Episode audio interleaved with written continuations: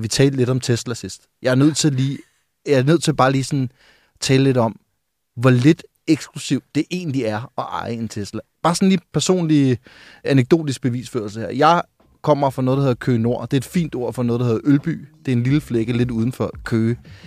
Jeg tror cirka i hver tredje indkørsel, der holder en, en Tesla. Det er altså syd for København, det her. Det, der er jo ikke noget prestige i det. Nej, nej, nej, det er der ikke. Det er, der ikke. Det, det er en fremragende bil på mange områder. Nej. Men, øh, men, men lækker bil, nej. Øh, en, jeg selv har lyst til at køre, nej. Det, det er jo, for mig at se, at det er jo bilernes shaping new tomorrow. Altså, ja. Ja, det, det er præcis, som, hvad det er. Som er bukser, der, ikke, der går i stykker efter ingen tid, og som oh, landsholdsprofiler hylder til... Jeg, jeg forstår, jeg har ikke haft et par Shaping New Tomorrow bukser, der ikke er gået i stykker inden for de første tre måneder. Jamen, det er jo absurd. Det er fuldstændig rigtigt. Jeg har aldrig haft et par. Jeg har heller aldrig haft en Tesla, men det, det forhindrer mig ikke i at holdninger til ting.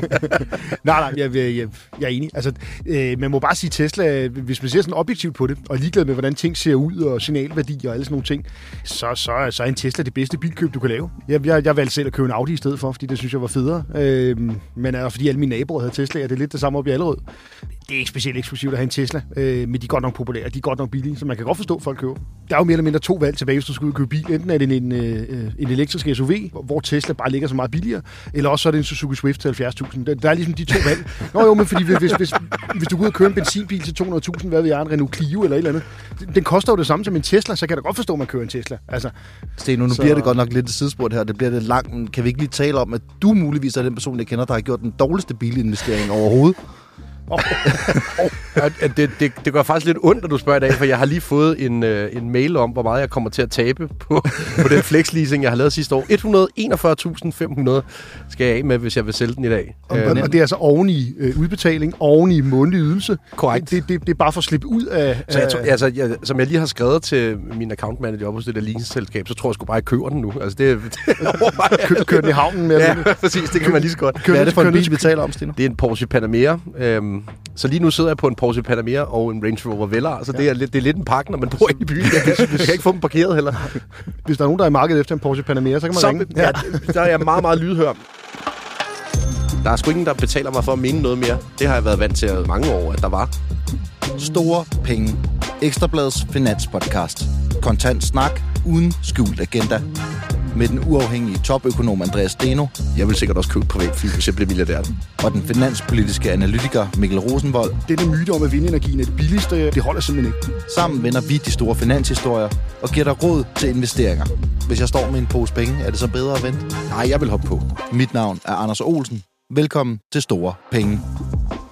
Vi skal lige tale om, vi kan jo godt sige, at det første afsnit blev optaget den 29. december. Der sidder du, Steno, og namedropper regnmetal, og du, øh, og du taler om, øh, at shippingvirksomheder, det er øh, muligvis en rigtig god investering på baggrund af angrebene i det Røde Hav. Og hvad sker der den 2. januar? Mærsk brager op med over 6%, og flere andre rædderier ryger op. Øh, Rheinmetall har jeg også set op med over 4% på de her sidste to dage. Øh, det er en meget god debut.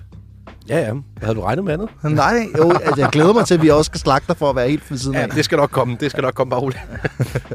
Men øh, vi skal have skudt programmet i gang. Vi skal back to uh, on topic.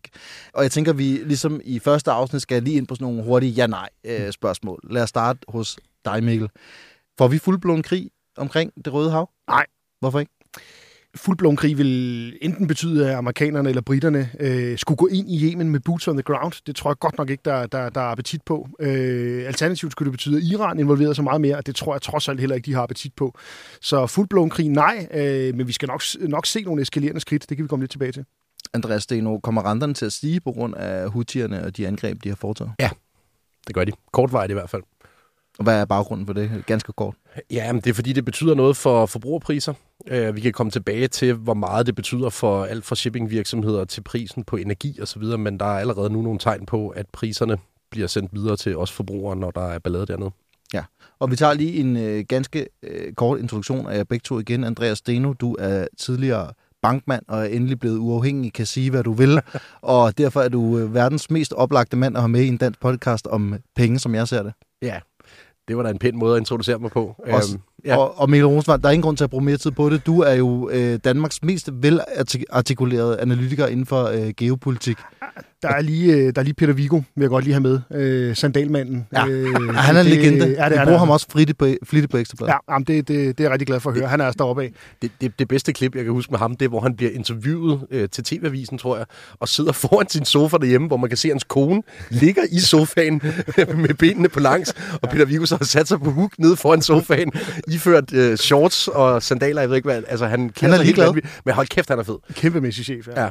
Vi skal have skudt i gang med det helt store tema, og vi har lidt sådan løftet sløret lidt for det. Det bliver det røde hav, vi skal tale om i dag. Der har været en enorm øh, udvikling, siden at vi talte om det i afsnit 1, og der er rigtig mange gode grunde til, at vi skal tale rigtig meget om det i dag.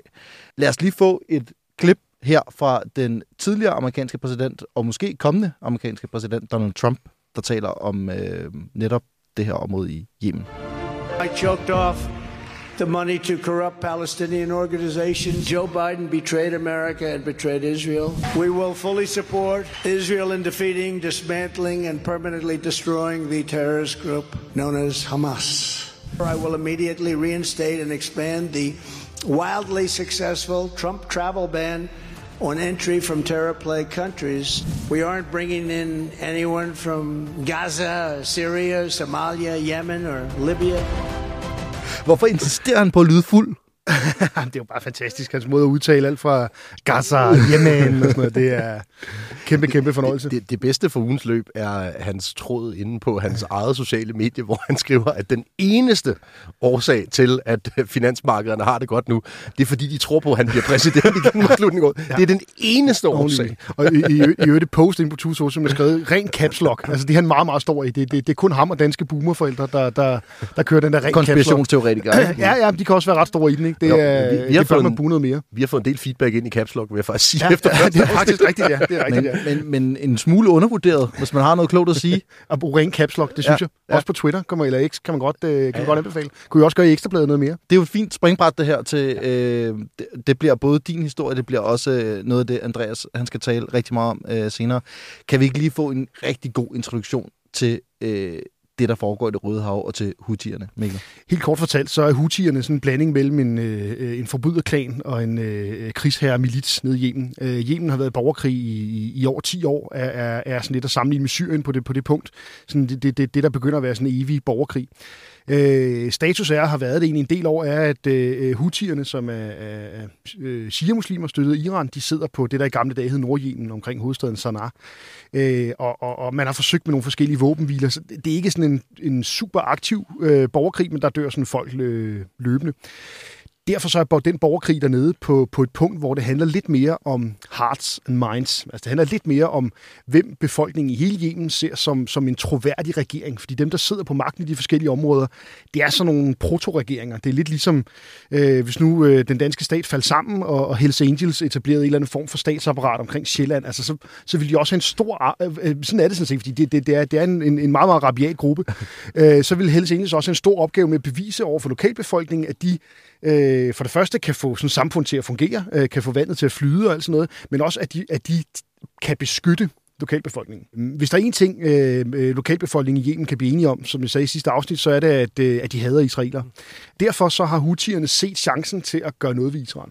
Hutierne har øh, sådan en slogan, det står faktisk på deres flag, som hedder øh, øh Gud er stor, død over USA, død over Israel, øh, må de syv plager ramme jøderne, og længe leve Yemen. Jeg kan ikke lige huske den sidste linje, men i hvert fald øh, død over USA, død over Israel, og må de syv plager ramme Israel, mere eller mindre. Så de er jo også ramt af det dilemma, som Hezbollah i Libanon også er ramt af, at når Hamas gennemførte det her store angreb 7. oktober, så kan folk med rette kigge på hutierne og sige, jamen, altså, hvad gør I mod Israel, når der står det her i jeres flag? Altså, come on, er I til noget? Øh, så derfor har de været, for det, på den ene side været presset til at gøre et eller andet, for at de ikke skal, ikke skal fremstå totalt hult, at de, de, de prøver at nedkalde plager over Israel.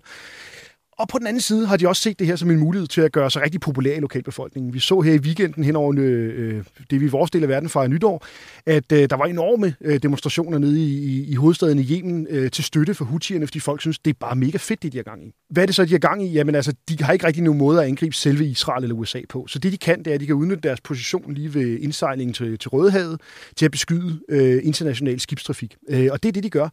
Øh, de har fået en masse raketter og droner, iranerne de kan bruge. Øh, de virker til, at de er ved at løbe lidt tør for dem måske, øh, eller i hvert fald også begyndt at tage andre midler i brug, for nu er de begyndt at køre... Det, det, det er jo rent pirat, det vi ja, ser. Nu, nu, nu, nu er de begyndt at køre Somalia-metoden, altså sejle ud i fire, fire, ud i fire speedbåde med AK-47 og, og bare plukke på nogle skibe. Og, og, og på samme måde, som da de her somalier gjorde det i starten, der kan det være ret effektivt. Problemet er bare, at der ligger altså allerede amerikanske flådefartøjer, så der, hvis der ligger sådan en amerikansk patruljeskib dernede, så, så skal du godt nok komme nogle AK-47 for at gøre ondt på det, og de bliver jo selvfølgelig også bare sprængt i luften fuldstændig dernede. Øh, men det er jo altså nok til, nu kigger jeg over på dig, Andreas, at øh, for eksempel Mærsk, som jo er blevet ramt af mange af de her angreb, begynder at sejle en anden vej. De begynder simpelthen i stedet for at sejle op igennem Rødehavet og Suezkanalen, så sejler de syd om Afrika. Og der er en grund til, at man brugte så mange kræfter på at bygge Suezkanalen. Ja, ja. Øh, det er jo simpelthen, fordi det går meget, meget hurtigere, og, og man sparer en masse rejsedage. Øh, og vi kan jo se på tallene, det ved jeg også, du kigger meget på, Andreas, at trafikken er begyndt at gå syd om Afrika i stedet for. Ja, nærmest udelukkende. Mm. Øh, jeg, jeg tog bare lige sådan et snapshot fra, fra Mærsk hjemmeside, hvor vi kan se, at øh, de, at de planlagte salaser, der er til og med udgangen af januar, så er langt de fleste allerede planlagt til at skulle sejle syd om Afrika i stedet for. Øh, der er stadigvæk et par enkelte øh, ubesvarede spørgsmål tilbage, men det ser jo grundlæggende ud til, at de ikke kommer til at bruge Suezkanalen overhovedet i løbet af januar. Og er det her så en katastrofe? Altså, øh, til dels ja, øh, fordi det tager dem seks døgn-ish ekstra at sejle den vej rundt. Der er lang vej. Det, der er lang vej. Øh, seks døgn er en del. Mm. Og det lyder jo ikke så meget isoleret set, men det er klart, at hvis alting tager seks døgn yderligere, så begynder du lige pludselig at komme i beknep med kapacitet og sådan noget. Øh, I hvert fald, hvis det bliver ved. Så det kommer til at få en masse betydning. Og jeg ved, Anders, du har også kigget ind i det et par historier på, på Ekstrabladets hjemmeside. Øh, det her med, at Mærsk og andre selskaber øh, beder de maritime myndigheder om at få lov at lægge ekstra gebyr på. Det er allerede øh, vedtaget. Jamen, det er, de har fået lov til det. De har fået lov til det. Øhm, og det er jo sådan en snedig måde at lægge ekstra penge oven i den fragtrate, der i forvejen øh, ligesom eksisterer på, på verdensbørser. Øh, så der er meget, der tyder på, at de her priser i et eller andet omfang ender ude ved os tre rundt om bordet, og alle andre, der lytter med. Desværre. Ja, og vi kan lige tale om Mærsk ganske kort. Det er jo ret vildt, det vi har set, øh, hvordan investorerne belønner øh, de angreb, der har været i det røde hav. Altså, de er steget øh, knap 10 procent, tror jeg, de sidste to dage. Der er vel både et element i, at hvis, hvis, hvis, hvis fragtraterne er i udsving, så er det noget, man kan tjene penge på. Ligesom mm. hvis el, elpriserne er i udsving, så er der nogle elhandlere, der kan tjene, pris, der, der, der kan tjene penge på det. Øh, så ser jeg måske også et eller andet element af, at øh, Mærsk har jo et eller andet sted bevist, det er jo meget dem, der er blevet ramt, de har jo et eller andet sted bevist, at de har nogle ret gode kontakter i Washington. Øh, fordi en ting er, at de har ringet til, til Lars Lykke, som sikkert også til Mette Frederiksen, og sagt, øh, I må simpelthen gøre noget ved det her, vi bliver beskudt hernede. Øh, men jeg tror, vi kan være helt sikre på, at de også har trukket nogle tråde over i Washington, øh, for, for at få den amerikanske flåde ind, hvor, hvor, og, og, og der har Mærsk bare et rigtig, rigtig godt apparat, og det, det viser sig bare her, det er rigtig, rigtig godt at have de der forbindelser til USA. Fordi de kinesiske skibe, der er blevet ramt dernede, øh, de kan ikke nødvendigvis lige ringe til Washington. De indiske skibe, der er, blevet, der er blevet ramt dernede, kan ikke nødvendigvis ringe andre steder hen til deres egen regering. Og de kan også sende nogle både, men det er jo amerikanerne, der er nede og løse det her problem. Det er amerikanerne, der ligger skyder de her hutier ned. Øh, så så det, det, det bekræfter rigtig mange af de her bånd, der er til, til USA, og, og bekræfter USA's position som, som beskytteren af verdenshandlen hernede. Mikkel, er den her ballade, der har været øh, omkring det Røde Hav, nok til at tvinge Israel til forhandlingsbordet øh, omkring Gaza? Nej, men det er selvfølgelig en medvirkende faktor, fordi på kort sigt, der tror jeg egentlig, at amerikanerne synes, at det her det er ret fedt. Øh, som jeg var inde på, så bekræfter det bare deres position, som at det er dem, du skal ringe til. Og nu har vi lige indgået en forsvarsaftale med USA, men hvis ikke vi havde, så er det her jo noget, der for sådan nogle virksomheder som Mærsk og andre gør, at, at når de taler med den danske regering, så siger I skal altså sørge for at holde jer gode venner med amerikanerne, fordi det er guld værd for Mærsk, at de bare kan ringe, eller at den danske regering bare kan ringe og få nogle amerikanske skibe derned. Og det er jo også noget, man bemærker i sådan nogle lande, som nu Danmark meget er legnet med USA i forvejen. Men lande, som måske ligger lidt mere på vippen, sådan som Ægypten, Etiopien, nogle lande i området hernede, der bemærker man jo også det her. At hvis man er, eller i Indien for den så skyld, store indiske fragtselskaber, de bemærker også det her og siger, okay, øh, det er amerikanerne, der kan løse de her problemer. Så på den måde øh, stiller de USA stærkt i, i det her internationale kapløb med Kina, fordi det er amerikanerne, der garanterer det her. Vi skal tale meget mere om, øh, hvad alt det her det gør ved de finansielle markeder, og hvad det gør med renterne, Andreas Steno. Det kommer du ind på mm. senere, men inden det, så synes jeg lige, vi skal tage et, et kort break, og så komme med et møgfald, vi skal have ugens konkurs. Og nu var det dig, der fik lov at tage, øh, starte sidste episode. øh, Andreas. Jeg tænker, Mikkel, du kan få lov øh, den her gang. Hvem, øh, hvem skal have en overhaling? Det skal gode gamle Jesper Tejlgaard. Der er sikkert mange, der husker ham som værvært. Øh, øh, en af de kedelige, mere kedelige af slagsen. Øh, der har ellers været mange sjove. Jeg tror, det var på Danmarks Radio. Ja, det må det næsten have været. Øh, og og øh, han kunne næsten få den hver uge. Øh, han, er, han, er en af mine, mine, mine, han, han er virkelig en af mine. Han, han er blevet ret stor på, inde på X. Og det er han med sådan en blanding af sådan noget... Øh, boomer-nostalgi øh, omkring, hvordan samfundet var engang. Øh, og så øh, den her meget, meget sådan nedladende klimavinkel. Øh, øh, han er meget, meget stor i, at at øh, folk, der måske har nogle nuancer på klimaspørgsmålet, de bare ikke har fattet det. Og, og det er for irriterende, at de ikke har fattet Hvad er det, de ikke har fattet?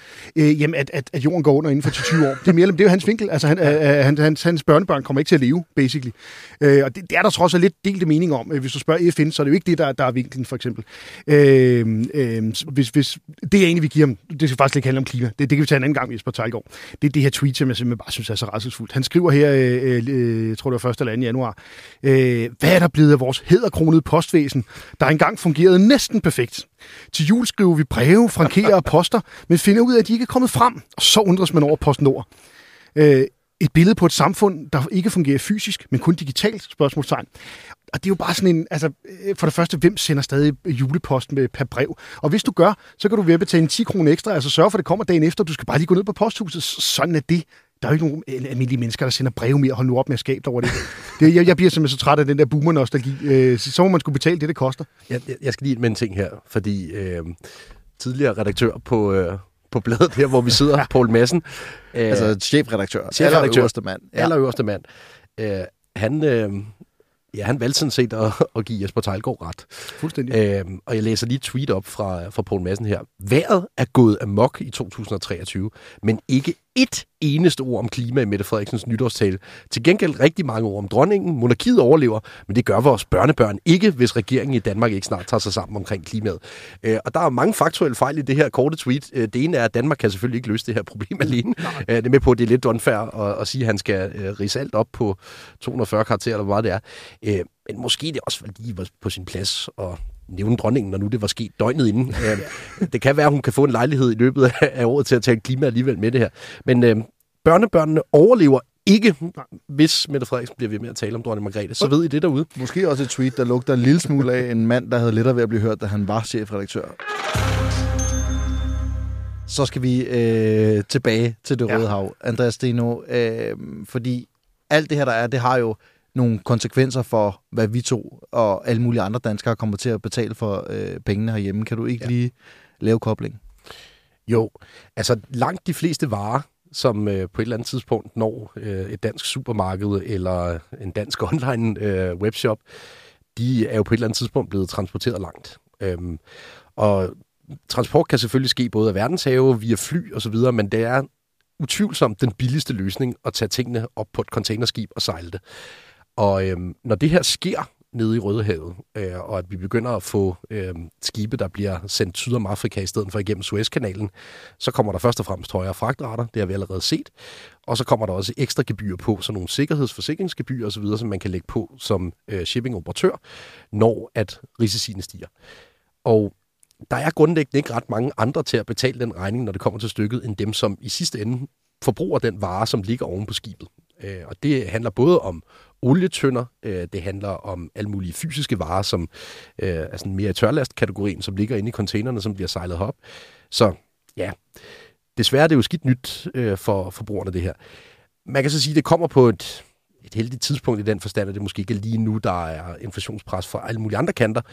Øh, men det er nok den største risiko, som vi overhovedet har på det finansielle marked for 2024, at det her inflationsspøgelse dukker op igen. For og spolerer rentefesten. Fuldstændig, fordi det er der vidderligt ikke nogen, der regner med. Øh, selv alle dem, der sætter renten, øh, altså centralbankchefer rundt omkring, finansminister osv., de har allerede været ude at tage en sejrsrunde på, at inflationen er forsvundet.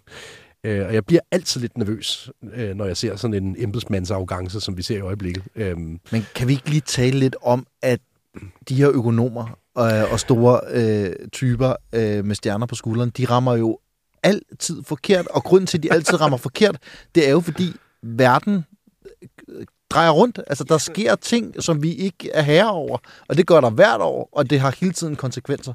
der kommer hele, hele tiden eksogen stød, blandt andet for geopolitik. Det er derfor, vi, vi synes, det er interessant at arbejde sammen, Andreas, kan man egentlig sige.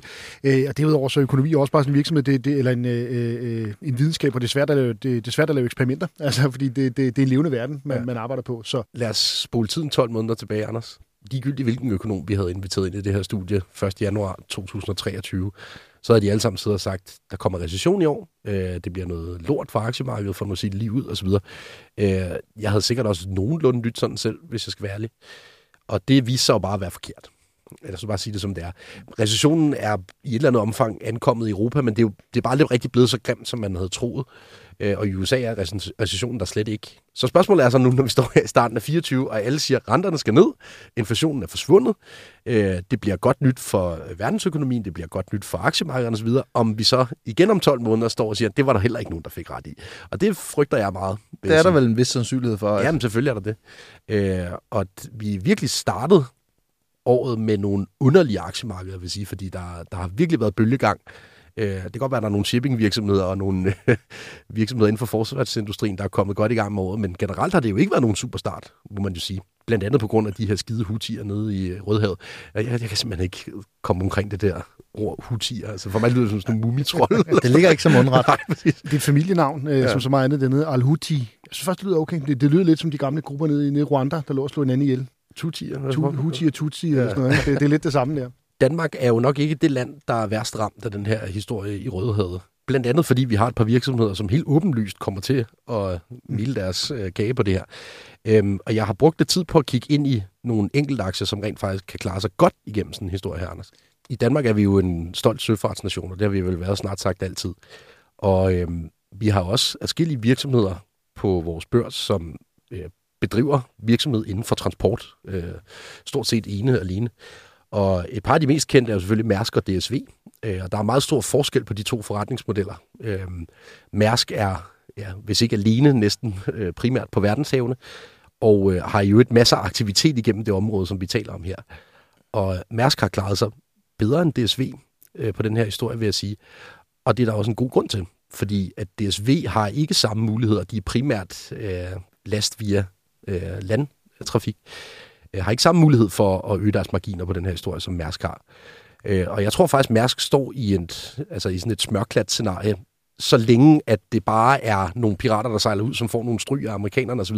Altså inden at det går helt amok, mm. så står de i den perfekte situation, at de kan sende regningen videre til deres kunder, måske endda skrue op for priserne.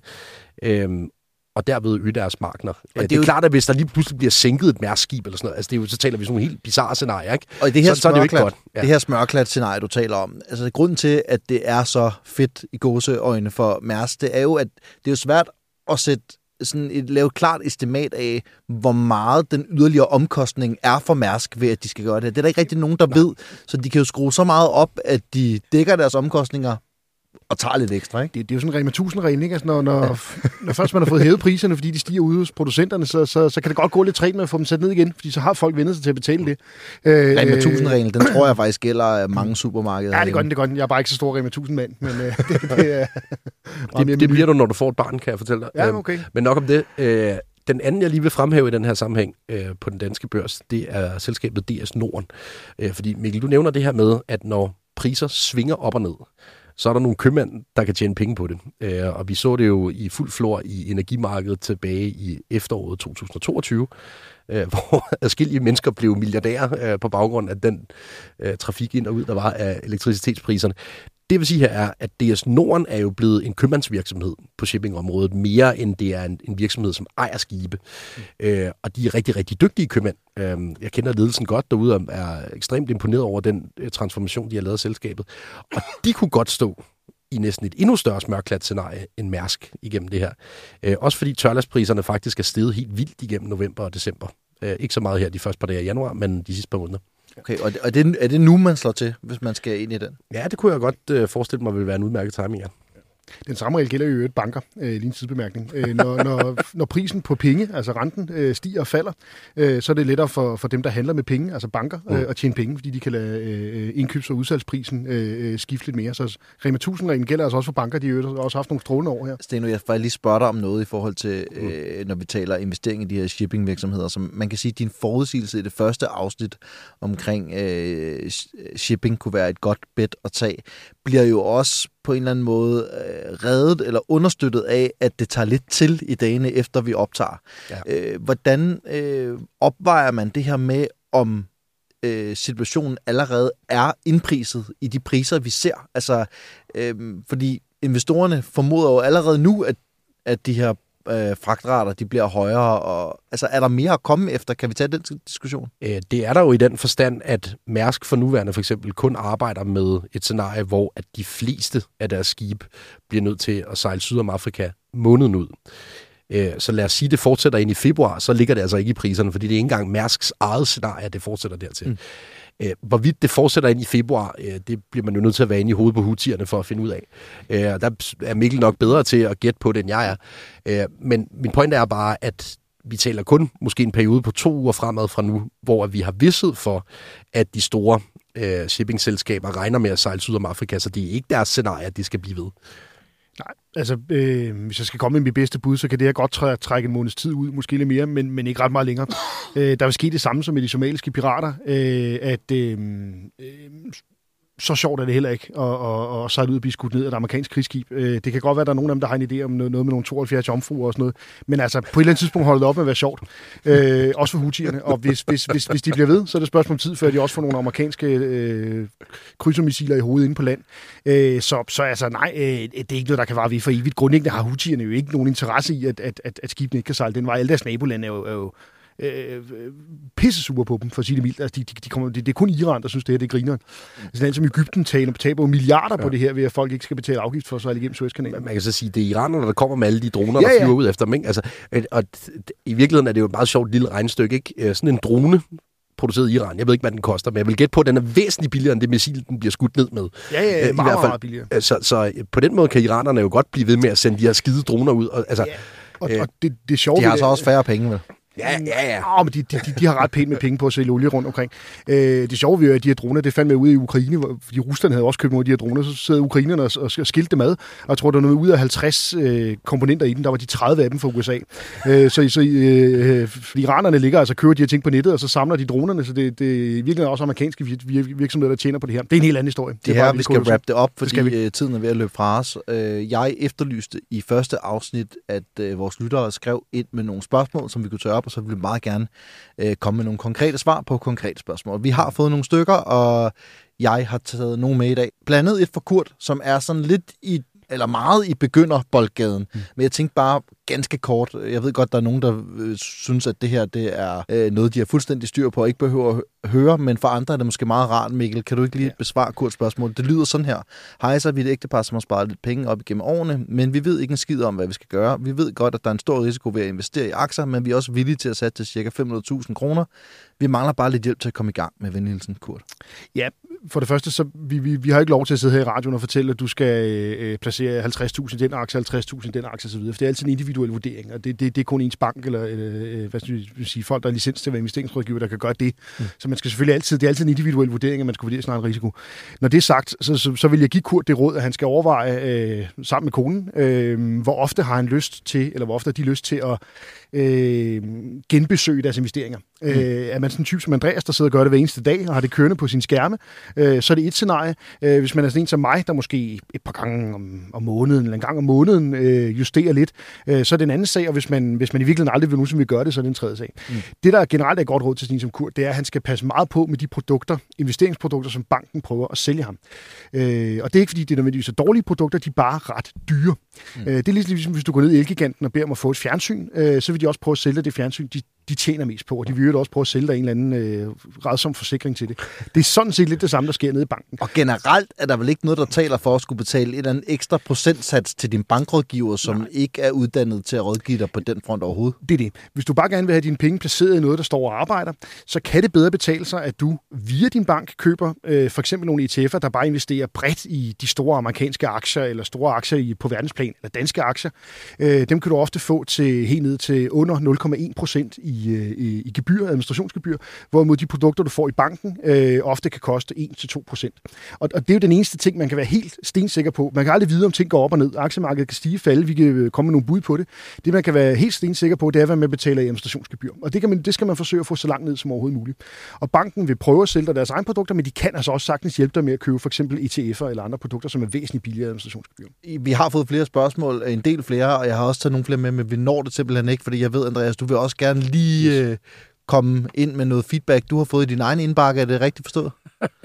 at der er kommet meget ind. Altså først og fremmest tak for det i, i løbet af de, øh, af de sidste dage her. Og jeg tror faktisk, at øh, jeg vil vælge et par stykker ud, som er øh, sådan ekstraordinært sjove. Øh, og det ene er fra en, øh, jeg tror det er en dame, der kalder sig Novo. Øhm, øh, og det er jo et godt navn til en det podcast. Det er ikke noget, jeg har fundet på. Øh, som skriver øh, inde i et forum her, øh, er det ikke de samme to, som engang har været med i Milliardærklubben?